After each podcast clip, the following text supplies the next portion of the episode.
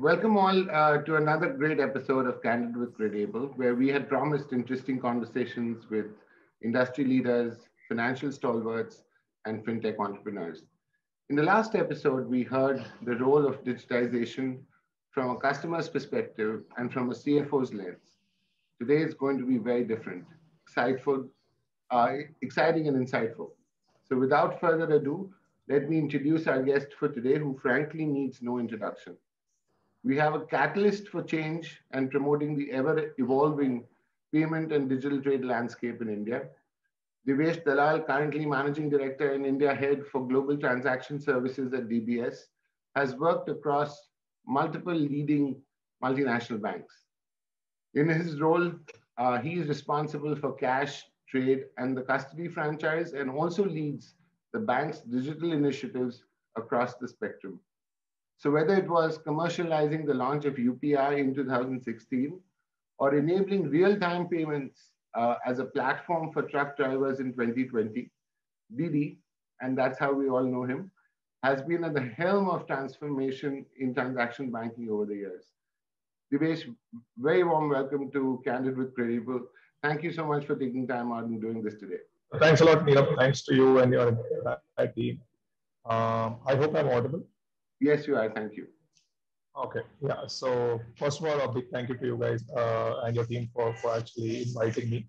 And uh, I think you guys are doing a phenomenal job in the market uh, in these times, especially when uh, you know suppliers and a lot of customers need help. So I think it's kudos to people like you guys that you know some of them are able to kind of uh, you know get through these troubling times. So I think it's great, and thanks a lot. And I hope I'll be able to add a little value uh, basis my no, experience. No doubt about that. Thank you for your kind words. Uh, coming from you, that's a big endorsement, and really, really appreciate it. So, Didi, let's let's talk about your journey. Uh, you know, through through your career, you started. You know, why don't you tell us where you started? How did you get to DBS? And uh, what's your favorite part of the job at, DD, at DBS today? Yeah, so, um, so I basically started way back in '97. Uh, that's when I uh, basically uh, started my job, I have a career with in banking. So I was with KPMG and I started auditing banks. Before that, I spent some good time in Tata Finance. So I think financial services is something that I knew probably a little better than anything else. So I thought might as well kind of get into it. Um, so I spent three years with them uh, across uh, HSBC, Deutsche, and a couple of other banks also. So I did that for three years. Um, tried, you know, very, very hard to get into trading, um, but unfortunately, you know, didn't get the right opportunity.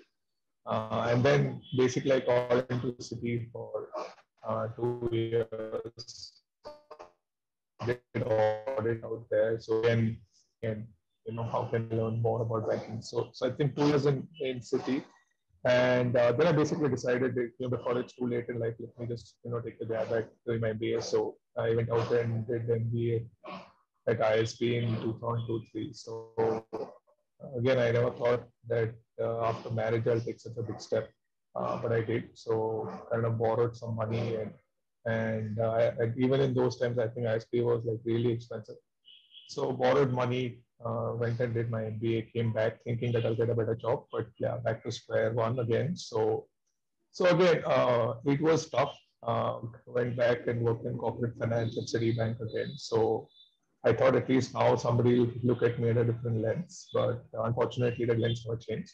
So I guess you know I had to kind of stick it out, and I spent some time with uh, a year and a half to two with uh, uh, uh, the CFO uh, in his office as corporate finance. So various initiatives at Citi ran that time, you know, across their own legal vehicle expansion, etc. So I did that, and then 2004 is when I got into transaction banking in full scale. Did six years and sales for around four to five years. So I spent around a good amount of 14, 15 years out there. And then uh, 14 is when you know, I left Citi went and ran the cash management business at HS. And uh, April 19 is when I joined DBS uh, out here uh, running cash trade custody. So, uh, so yeah, it's been it's been a great ride. I mean, honestly, I can't complain. Um, I'm always grateful to all my employers to you know take uh, at least you know a call on me and, and letting me run some of the things that I have done. I I don't think I would have you know expected most of them to kind of do that, but yeah, I mean they did, uh, and in those times it was great. So I think some of the organizations and the risk appetite there, which is fabulous, I think. Uh, and the opportunity it gives you to know yourself better is much, much, much, much more than what, what people generally think. So a big thank you to all my employers and uh, even you know folks who at Citi who took uh, you know, a call of me. My first boss, V Dinesh. Uh, really grateful to him. I mean, I think uh, those folks really taught me you know basics of banking and you know how, how product management is so important and um, it's like uh, I realize that consumer behavior is more important than anything in financial services, and uh, that's the only subject I didn't take in B school. So I have that regret on you know finance does not mean no consumer behavior. So it's one of those tricky things you learn when you when you get on the field and speak to customers. So yeah, so, so that's been the journey. But at DBS, I think the best part of the job is uh, you know we are a bank which uh, which is growing in India significantly. Uh, the the acquisition of Lakshmi Vilas Bank, LVB last November has been a big step uh, in the direction of really going deeper into the country. I think that was most important for us. And uh, post that, I've been traveling, uh, you know, to various parts of India, mostly south. You know, the Tamil Nadu, Andhra, Telangana, all the textile clusters and, and all the manufacturing clusters in these three, four states. So it's been pretty interesting actually, if you ask me. Um, although COVID has hit them, but I think the spirits aren't dampened at all, if you ask me. Um, there is need for credit, and that's the best part of my job. That you know to understand how we can get credit across to folks who really need it more than anything else. And these are guys who kind of spend the midnight, you know, to, to keep the lights on, right? And and uh, they don't have any backup. And uh, I think if I can do anything out here to, to help these folks kind of, uh, you know, tide through in these times, it'd be great. And honestly, that's the only thing that I think of nowadays. Like, how can you help these folks to get through? Because I'm sure the big boys will manage themselves, but it's a smaller guy that gets killed in a body. And that's where I think folks like you make a very, very big difference, right? So, so uh, uh, it's a good beginning, uh, is what I would say for us and for uh, folks like you uh, in terms of getting into supply chains. Uh, there will be some noise as always. You know, there'll be some bad apples on the way. But I think it's it's a phenomenal opportunity if you ask me for for the market, for the street, and for the MSME and SME because uh, they clearly need this more than anyone else in my view. Sorry, I think I just went along. I mean, for a bank, uh, a multinational bank to start thinking about the SME, MSME sector and and focus on that, that's that's pretty much unheard of. But then that's expected of someone like you, Didi. Uh, that being said, uh, then you know you have seen uh, now 20, 20 odd years of uh, evolution of trade finance in India. Mm-hmm. how do you think the landscape has changed from where you began to to where it is today, uh, and where do you see it going? So I think you know uh, just a couple of things. I think earlier, probably let's say uh, two decades back when I started my career at Citi, I think it was largely, um, uh, you know, the large corporates which are looking at discounting and facility, right? I think um, they were first trying to get funds in early. So I think that was the first wave wherein the large corporates, uh, you know, started uh, using the facilities. Uh, it gradually over the next 10 years to 2010, etc. I think the smaller ones have got to the party. But again, um, as all of us would have read, I think the rates are still not as low as they ought to have been because of credit reasons, etc. Rates will remain high, but it hasn't, you know, kind of moved down to um, the smaller guys. I think what has happened now is that people have moved from uh, viewing financing as a uh, as a short-term credit facility to a transactional facility. And I think that's where the trick is. Um, if if you are a or if one a lender is able to identify the commercial transaction, whether current or in future, that's going to happen between the buyer and the seller. And basis that, if you can give financing to the manufacturer or the seller, manufacturer goods, and then you know kind of obtain financing on the back of the history of his with uh, with a particular buyer, then I think that is a piece which in my view, will, will provide more information, more insight, more clarity, and that will help reduce the credit spreads which are there. So I think that is gradually started to come in. Obviously, there's a long way to go, right? I mean, given the way the MSMEs are in the country and the rates at which they are borrowing, I think there's a lot of scope out there. Uh, and secondly, again, uh, I mean, most most of the fintechs have kind of in the last couple of years uh, looked at you know just managing or at least helping the MSMEs on the post shipment side, which again is great, right? Uh, they didn't have to, or they don't no longer have to go to a bank branch and seek financing because if you go to a tier two, tier three, they still go to a branch, right? So I think all the digitization effort, in my view, is going to help in a large way. And banks like ourselves and even companies like yourselves will really play a large role in, in my view over the years to come because in two, three, and four cities, I think it's still it's still more manual and you know, there is room, there's significant room for, for automation and digitization. So I think it's moved a lot. First is price discovery. Second is the way you transact, whether it's paper or digital. And third is how do you use history and data to actually go ahead and reduce the credit cost, right? And if that translates down to the ultimate borrow, which would be tier two, three, I think it's it's great. No, sure, absolutely. And and I think if you think about anchor down risk, uh, which is you know very prevalent in most of the factoring and supply chain programs yeah. that that people stitch together, uh, that creates a lot of inclusion because uh, with with you know platforms such as tokenization, where you're able to do multi multi tier financing across supply chains. Um, and and you know banks like DBS taking a forefront lead in partnering with fintechs to be able to do that, uh, I think creates great opportunity for uh, the entire supplier ecosystem, a dealer, distributor, retailer ecosystem to get access to, to you know affordable capital, and and you know I think, and probably you'd agree that over the next ten years this would significantly penetrate uh, down to you know, the lowest common denominator, so to speak, of the supply chain ecosystem. That being said, I mean, you know, everyone talks about technology, digitization these days. Um, well, we earn a living doing that. But that being said, you know, how do you see, uh, do you see, a, you know, a significant role of digitization and technology in banking today? Uh, and where do you see it evolving over the next, you know, maybe five years? So I think uh,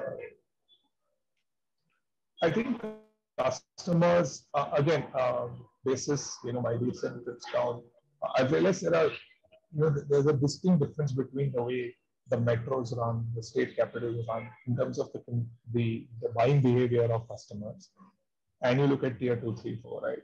So if you look at metros and state capitals, um, given that the, the number of banks and financial institutions in these, you know, um, these locations are significantly high, uh, invariably people have a lot of choice, right? And therefore they're able to kind of go ahead and do more. Obviously, um, even the wallet opportunity in the metros and, and state capitals is significantly high. But if you go to tier two, three, four, the guy actually does not have too much of, you know, uh, he doesn't have too much of choice. There are largely three, four banks, and there are a couple of them which are digital, and there are a couple which are not.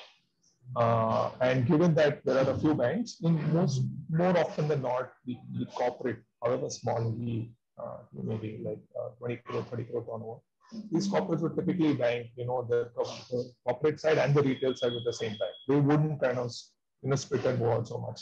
So I think both Bharat as well as India function very differently in terms of consumer behavior, right? So that's the first point. Second, therefore, there's an opportunity basis the market that you want to go to. So if you want to just go to the tier two, three, four markets, fantastic, right? You just need to digitize a little, probably add on a little more.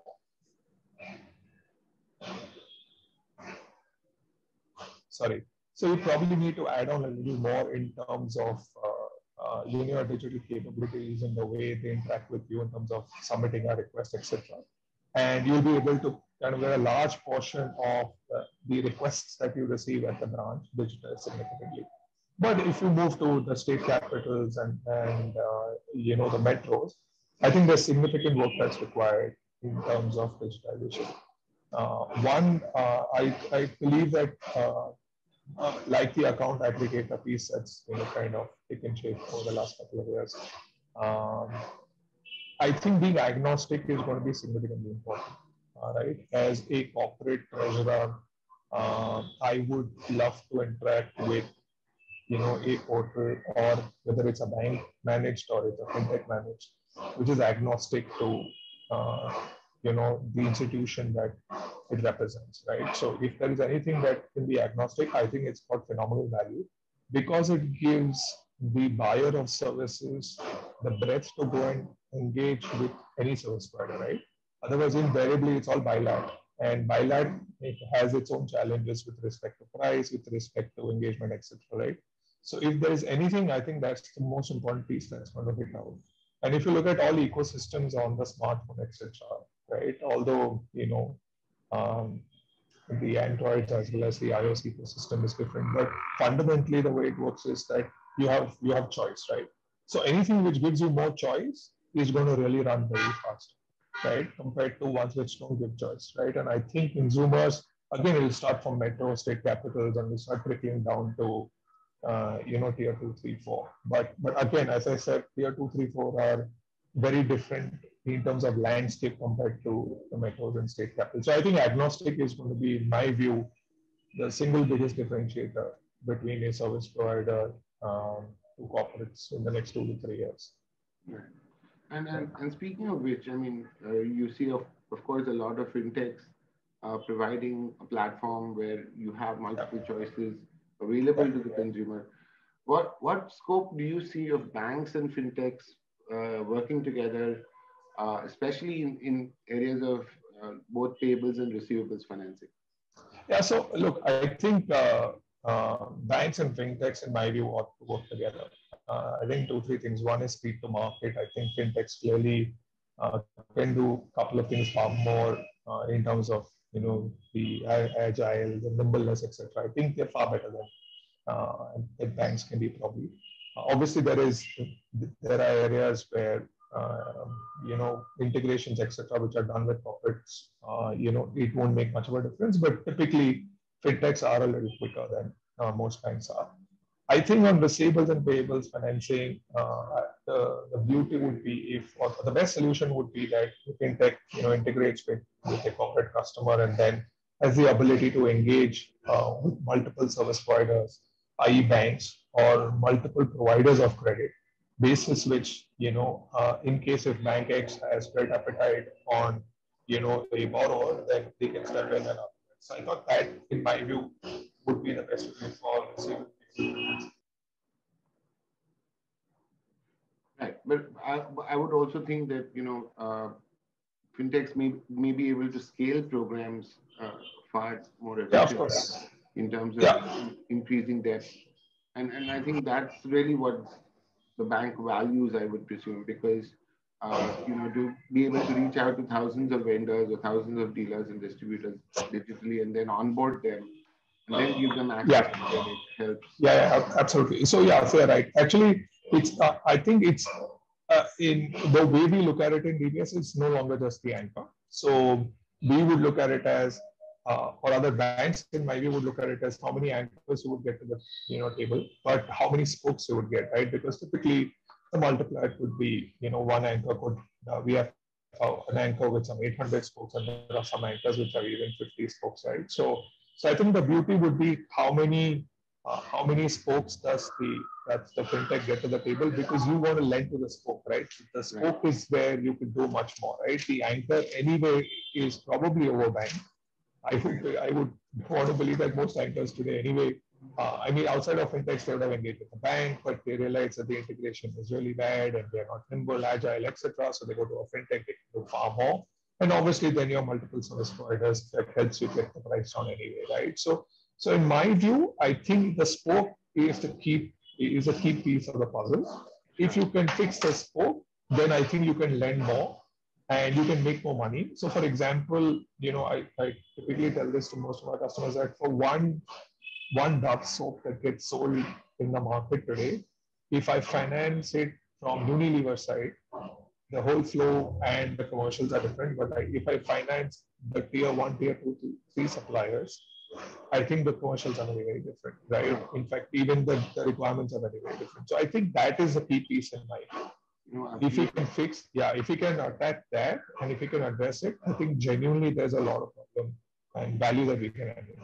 No, absolutely. And, and this also relates to the point you were making earlier about data being, uh, you know, yeah. the greatest asset. So absolutely, because you're able to collect so much financial and transactional data on yeah. this ecosystem, I think that helps lending to a great extent. Yeah, and the other piece which I'd like to, you know, leave with you guys again is is again think of tier two, three, four uh, uh an MSME in tier two, three, four is not it does not engage with a bank or a fintech for a transaction, right? They they they've engaged for you know uh, they want to kind of deal with you for not one but multiple transactions and could be across their own you know so could be payables could be receivables financing and even in terms of receivable financing how can you help them kind of even uh, you know procure better from various service providers right so i think the key is that, right? It's not about you just financing one invoice and getting away.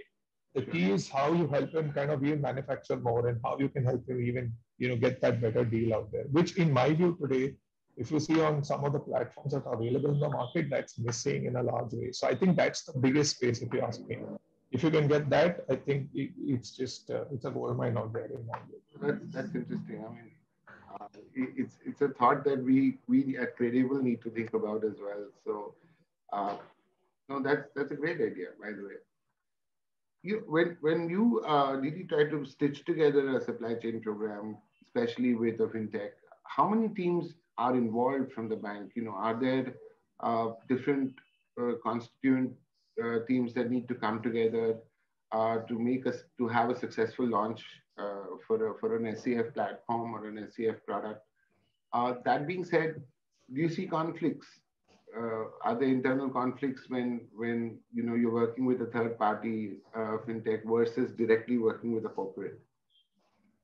Yeah. So uh, yeah. Yeah. So if you have to build a platform, I think there are two three things, right? One is uh, um, we all want to have the best you know platform in front of the customer, right? But um, but unfortunately, I think history would state that invariably what you think when you start off and what you finally land up in terms of delivery on you know day one your MVP and uh, and your final end state product there'll be a huge difference between the two right and I think invariably you know most most of the most of us banks or fintechs get lost in the process the entire process I think just over trying to oversimplify the journey but you know, knowing the customer, but trying to simplify the journey beyond the point, you know, makes it very, very difficult. So I think the, the key aspect is, you know, you define the journey, you get to the market, and then you improvise as you go along, right? And I think that piece on, you know, launch and then improvise, launch, improvise, you keep on doing that. That is far better than, you know, trying to have the ideal nirvana end state when you kind of launch, right? I mean, uh, even um, the best movies launched by Pixar uh, never started off the way they kind of uh, you know wrote the script. Right? So so fundamentally, I think that's the piece which which most of us get stuck in. Uh, but it's for leaders like us, like you and me, to kind of step back and look at you know what is the bare minimum that we want to go with, and then take a hard call on you know whether the customer feedback is is the other way or we indeed need to change the script. Right? So I think that's in that in my view is the biggest challenge, right? Your ability to step back and you know kind of look at is this good to kind of go and hit the market and can we improvise as we go along? Otherwise, you know, in our desire to get it, you know, spot on, you know, can really kill on time. Uh, in my view, especially in financial services, I think that's clearly be an issue. But yeah, I mean, uh, going just a little bit into what you mentioned, yeah, since we engage with multiple fintech partners and our you know own uh, tech service providers, internal tech service providers, there is obviously a challenge uh, in terms of getting both the kind of. So I think that is one piece we have to keep on managing. Um, second is I think the balance between what we should build and what we should collaborate. I think that's the biggest piece if you ask me uh, invariably, again, in our desire to kind of build out the entire monster ourselves, uh, you know, do we miss out on the opportunity in the market? That's the question we have to keep on asking. And therefore, you know, engage with fintechs, get to the market, and then see what's good. Uh, how much do we want to build and how much do we want to leverage is a decision that we keep on taking at, at all points in time. And it's with it's with everyone that we engage with, right? And now, given the fact that uh, you know each fintech um, in its own ecosystem. So there is logistics ecosystem, there's dairy ecosystem, and then there is pure play fintechs you know, on the financial side. All of them have now started looking at finance. So the dairy guys have also started looking at, oh, we, we've got data, can we finance? So the, the logistics guys also doing the same thing. So everyone has a different model, but they didn't build, they didn't build the baseline platform for finance, right? So so even they got a tweak, and we've got to also kind of tweak the way we look at them and data. But but again, as I said, you, you know, uh, the balance is key to maintain what to collaborate and what to build out, and uh, how much to collaborate with each one of them, such that it doesn't become too binding, right? So if any one of us wants to kind of move away or type with somebody else, um, then there should be freedom. That uh, because I clearly believe that if you give freedom to most people, then I think you can grow far better. If you start binding folks, then it becomes very tough beyond the point. Sure. So, and also I think from from Anchor's uh, perspective, right, large corporates have, if you try and, every program is so unique and yeah. the requirements are so unique. So by the time you actually finish implementing one and you start the other, the, the uh, whole whole uh, demand set has completely moved. So it's, it's always challenging to keep up yeah. with that you know, as a bank. And, and uh, one of the reasons we exist is because banks, uh, you know, want to trust fintechs with, like us to focus on the tech side and focus on all of that, uh, yeah. while they can focus on core things like credit and, and this right. capital. That being said, banks, of course, are, are highly regulated. Fintechs on the other side are not regulated at all. Um, or, or, most of them, at least, are not regulated at all.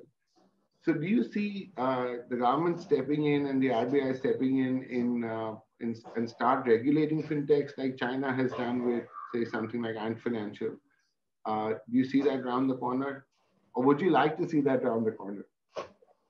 Um, so again, so I would like to put it this way that I think, you know, leaving aside the way regulations are, I mean, it, uh, I'll, I'll, touch upon that later. But the way I look at it is that if I, if I, if there's a corporate, you know, buyer of services, right, and I'm a corporate, and I think the biggest challenge they have in their mind is to engage with a fintech from a security perspective, right, data security. And I think whether the regulator says anything or whether the government says anything, I think the fintech has to deal with the challenge of how do I cross that mental block that the corporate has with respect to data security for the data that you know they will provide to us will reside on our application or whether the application resides on the, on the server at the corporate end or at the server at your end or on the cloud doesn't matter. The fact of the matter is that the corporate will always have that anxiety that data is sitting with a third party to uh, you know where they cannot go ahead and enforce anything, right? So if there's a fintech and if there are data security issues, will the anchor be able to go ahead and you know kind of sue the fintech? They won't be able to get anything out of the fintech. Sure. So I think it is. So I think most fintechs have realized that it is in their interest to kind of ensure that at least their standards are as high as the the banks have today, probably. Maybe they're not regulated, but I think more often than not, and I'm sure you guys also do the same thing, right? Because you don't want to blow out because for you, reputation is more important than anything, right? And if you look at a substance or form, governments or regulators want to ensure that you know you don't have blowouts which impact the entire ecosystem, and you also want to ensure the same thing. So actually, both are working in the same direction. It's just that when when there is a blowout, somebody needs to step in to say that you know you don't run away with with information, or you don't run away with with data, or you don't run away with even money sometimes. So actually, if you look at the whole, um, you know, guidelines, the DPSS ones for payment aggregators, the initial rollout, I think in 2008, 9.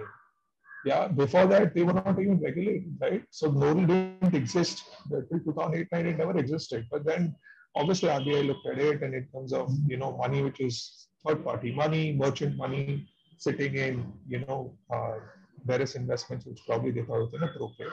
So that's why they stepped in. So I thought I mean, those kind of things will happen. So again, it depends on how fintechs look at themselves and how they regulate themselves in terms of discipline and end. And if that's maintained, you know, I don't see any reason why there should be any overbearing regulation. But yeah, if there is abuse of power and space and freedom, I, you know, I guess you know, some of it may be kind of evaluated. And, and, and you've seen that happen recently, right? When uh, you know all these loan loan aggregators, so to speak, without an NBFC license and and they have created all sorts of problems for for customers. And then the RBI was stepping in. So you see uh, shades of regulation being. Uh, but, uh, but see, that's what I'm saying, right? I mean, uh, the you have to always look at the interest of the either the borrower, the lender, or the merchant in case of let's say payments, etc. Right? Now, if any of their interest is compromised because somebody you know overstepped or overstretched the regulation, right, or stretch their boundaries because they're not regulated, you ought to you know kind of expect some of it to come back and hit you, right? So, so in our desire to you know uh, or exuberance to just go and, and kind of get more market share, if you do stuff which is crazy, then obviously it'll impact. And see, look, it's like this, right? I mean, there are X fintechs in the market today. Even if there are two or three which blow up, it's going to impact all of them, right? So it's the weakest link in the chain that will impact the chain the most, in my view. So I think it's in it's in interest of everyone, banks, fintechs, everyone. Even banks will have a challenge. It's if there's a fintech that blows up, I think the, the regulation, if there's any in future, will impact the fintech and the banks, right? So it will it will be a challenge. It's not it's not it won't. So I think people ought to look at it more closely that you know what is it that, that the regulator or the government is trying to do? And you will see it in the in the various ones whether you look at opgsp you look at nodal the recent PAPG guidelines all of them you can see the basis right? And if you're crossing some of those then yeah i mean you can't you can't kind of blame the regulator. Right. And and uh, Didi, in today's day and age if i don't ask this question which i'm about to uh, you know viewers are going to kill me. So this has been the shortest gap right in terms in between two large recessions. You had a, the crash of 2008 and then of course you've had covid in 2000 in 2020 um, you know what what have you seen uh, you know as a difference between both of these black swan events uh, in terms of how has the landscape changed especially for supply chain financing? So look i mean I mean, I'll get into supply chain later, but I think uh, 2008 and, you know, COVID, I mean, they are chalk and cheese in my view. Uh, Black Swan, I can understand, but this is, I mean, this gets you more real and uh, closer to life and people, I think, that matter more to you. Um, honestly, I think uh, you you thank you thank folks more uh, now than probably in 2008 you would have, and you're grateful to you know things that have worked for you, to be honest. Um, and I think this has been a watershed, in my view, significant change in the outlook of people um, and the way they look at business, the way they look at partnerships, collaboration. I just recently met a treasurer and he had a personal exigency. I met him yesterday and he had a personal exigency in the family. And he looks at the corporate very differently now than he did probably even a year back right? And he said, you know, compassion is something that I've seen for the first time, which is very different. So I think people are going to look at, you know, employers, uh, partnerships, all of that very, very differently, right? You know, everyone's out here, uh, you know, to kind of make money and be, be, be, commercially driven, all that is fine. But at the end of the day, uh, you, you value partnerships which are uh, which stay with you for a long run, right? So I think that's the most important piece. Second is obviously from a payable financing sorry, sorry, from a payable financing perspective, vendor financing, I think there's a significant opportunity given that the market first, because of GDP shrinkage, the market has shrunk and therefore it's gone to um, a few folks have actually a larger uh, share of the market now than they had earlier because. So I think that has happened. But I think the big piece is that the smaller guys, uh, again, need more help than ever before in terms of ensuring that you know they get paid early, they get they get paid not for shipment, but they get paid actually in manufacture.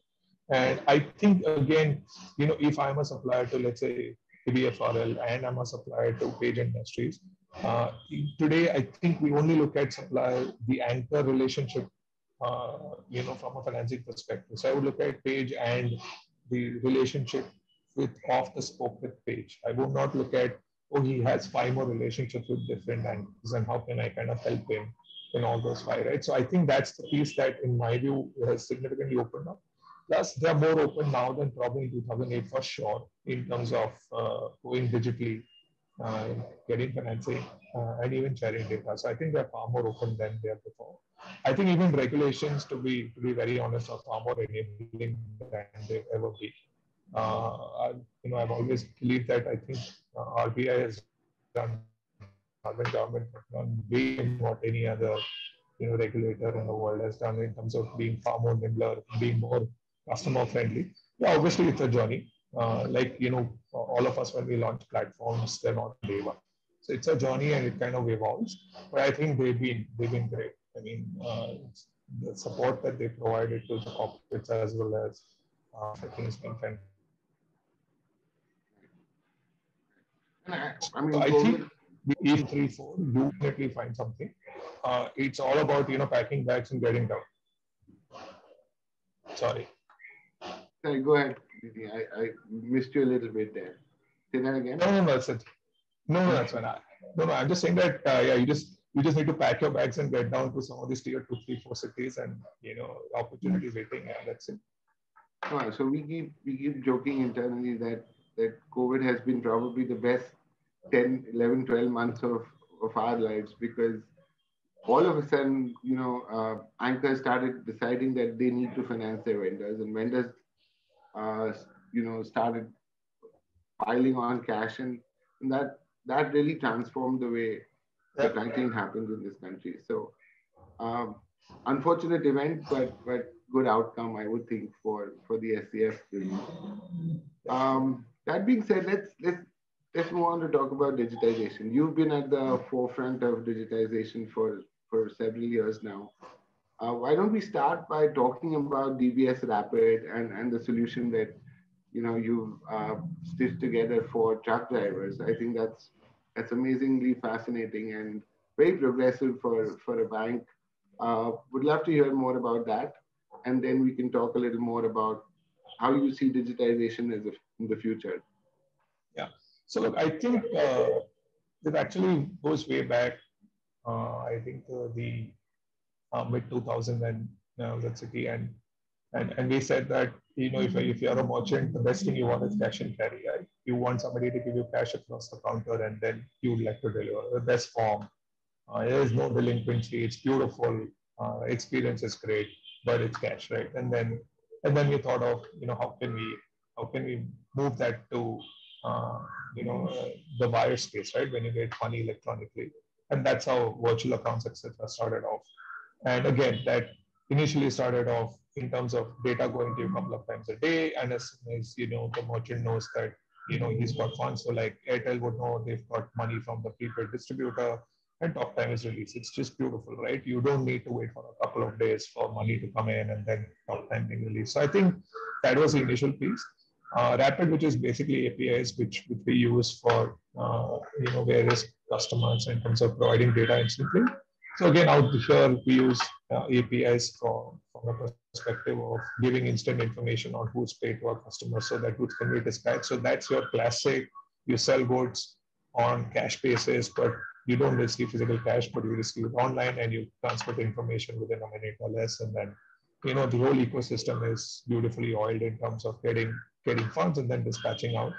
But that's more on the receipt side. But on the payment side, we realize that the biggest challenge that truck drivers have on the logistics ecosystem, two, two challenges. First is financing, right? Because the guy, when he starts the journey, he actually travels, he could travel anyway from like three days to like two weeks if he goes from Kanyakumari to like Guwahati. Um, so, so that's challenge number one. Uh, in terms of he not getting paid for it, right? So he delivers goods, then he gets paid after the POD is received within two to three weeks. So that is a big challenge. And the third challenge is that uh, he basically still needs money, right? Invariably, these guys need to going into uh, the the trucking company's office and withdrawing, uh, taking cash or going into ATMs. Uh, at, at some of these outlets next to the offices and kind of taking cash and then using it for fuel, nothing beyond that. So I think that's where we thought that there was an opportunity if uh, the if the travel aggregator, in this case TCI, could actually go ahead and you know use our online platform to actually push funds out. So immediately, as soon as they got an order from an anchor customer like yourselves, let's say a view Unilever would place an order that wants to pick up you know 100 uh, kits of Dove from factory X and deliver it to the distributor as soon as the order was transferred to TCI, they would actually, you know, transfer They would place the order with a couple of truckers, and then they would move money electronically using APIs to uh, to their respective bank accounts, and then on their way they would keep on withdrawing uh, uh, from a perspective of uh, gas, etc. on the journey. So I think that's where they saw value. Otherwise, they were actually wasting at least half a day to a day sometimes to going into the office withdrawing cash and going where they could start the journey immediately. So that's the value they saw. But again, we believe that the value out here will be significantly higher when we move back, uh, you know, in the ecosystem in terms of providing them financing on the on, on the receivables side, right? Because they would have a part of receivables on logistics. So, so that's the big piece which now we're trying to solve. So again, you know, as you would recollect what I mentioned earlier, right? If we were stuck on this looking at, oh, we've actually helped them get money, we would have been there. But we said, no, let's figure out what are the challenges they have. And this is the bigger one that we've kind of, you know, figured out one of the, good fintechs, a large fintechs in, in Bangalore. Uh, we've been working with them on the logistics space to see to see if we can actually solve this problem for a couple of companies because that's where I think they'll see real value. If we can provide them money when they start the journey and when they actually deliver the goods at that time. So again, great opportunity. it's, it's a phenomenal opportunity, and uh, there is, you know, it's, it's just 80% of the money typically gets paid upfront yes. uh, by by the aggregator or by the logistics company, and that's a huge working capital gap because yeah. by the time Lever pays them back, it's almost what yes 120 days. Uh, yeah. so, so, that's probably uh, and and you know most trips don't fail. So from a risk yes. standpoint, it's also it's also very it's, it's amazing. I mean to, to see DBS do that and and you have that. Um, it, this is more fintech than than any fintech could be. So so congratulations. Uh, I think yeah, I think that's a great, great. I mean it's. yeah, I mean, thanks to you guys, said at least we didn't push to the corner to think differently. So, as I said, it's it's a great partnership, uh, whichever way you look at it. So where, where do you where do you see digitization take you next? Uh, you know, what are the gaps that you see uh, need to be filled? So I think, uh, so as I said, I think the first piece is if, if we can be agnostic, it's, it's great. Uh, I think from a corporate buyer perspective, buying, they would love to be engaged with the platform, which is more agnostic. So I think that's one piece which, which will always remain. The, the second one is multi-tier uh, supply chain. I think that's the biggest piece in my view uh, where there is significant opportunity because again, all of us are still stuck on the uh, the anchor buyer and the first level of supplier. Uh, I think we need to go down to tier two, three, four. I think that's the, the other piece. Uh, and the entire ecosystem around logistics, warehousing, I think all of those, the, entire support infrastructure which is sitting around it, I think that's the third piece which we wanted. Because all of those are working together, right? So unless until you have the warehouse, you don't have the goods, in, unless you have the logistics company, you won't have the moves, uh, things moving, then you have the trucking company, then you have the driver. So actually if you see, and then once you have the driver, then you can do financing to the driver also, right? Because you have data, you know how much he gets money, how much he gets paid, and so you can actually provide driver financing also, right? Okay. For the journey, but generally you can provide in financing. So there is a lot of opportunity in that entire space. So we believe if we can go down those, then there is significant value we can add. And all of those to Unilever actually, or let's say a big anchor corporate, would have significant value, right? If we can fix that. Because again, today it's only the first leg which is not fixed or addressed, right? It's the, the subsequent ones because the cost is actually hitting the anchor anyway, right? Because all of them are embedding the costs uh, of actually financing in the overall cost that gets pushed up. So I think if we can do that, then we solve a big part of the problem. absolutely, and and uh, you're right. I mean, the future of supply chain financing does look like tokenization and, and multi-tier. Yes. I mean, absolutely. Um, look, that being said, I think we're we're close to close to the end. Uh, I just have one question for you before we wrap up. Uh, look, you've been a you've been a progressive banker. You've been super successful at what you've been doing. What advice would you give, uh, you know, uh, younger and aspiring bankers uh, if if they want to lead the next wave of innovation and and, and growth in this country? So I think you know, a couple of things. Uh, one which I believe is is the non-negotiable. I mean, you got to have significant amount of passion. Uh, I mean, if you're not passionate about things that you do, I think you should just drop it. It, it ain't working. Um, second is don't get lost in processes. Uh, the goal is not the process, but the goal is you know the end product, which uh, which typically will not be right on day one. What you think as MVP on paper will not be MVP by the time you get it out, and probably will not be even the best product uh, when you look back, say 10 years, that oh, is this what we envisaged when we, you know, sat in a Starbucks and kind of do the blueprint? It won't be, right? So don't kill yourself if you kind of, you know, if you kind of get lost. No, I didn't kind of fix it on day one. So I think it's fine. It's a journey. And I think invariably you get it right. In my view, you always get it right. It's just that, you know, how much of fire you have within you to kind of hold it on. I don't think any one of us fails. It, you learn as you go along and it's part of the journey. So I, I, I am a firm optimist of these things, right? So, so if you're passionate enough, you've got fire in your belly, you see it through. There's no way you fail. Absolutely no way. That's I look. Yeah. Great, Didi. This has been super fun. Uh, thank you. you. so much for for taking time out and doing this. Really, really Thanks. appreciate it. Uh, it's been a super insightful uh, session, and congratulations once again on on DBS Rapid and, and the solution you put together uh, for the tracking industry. That's that's really really commendable. And as a fintech, we are super excited to hear about that. Thanks. Thank so you for. Yeah, thanks, Neil. Thanks a lot to you and your team. I think uh, you guys, as well as the industry, have been you know challenging us, uh, and it's great. It's always good to have you know partners who kind of challenge you to do more. And uh, you know, I wish you guys success and the entire industry also. And thanks a lot to uh, you know, the entire team for all putting this together. Thank you.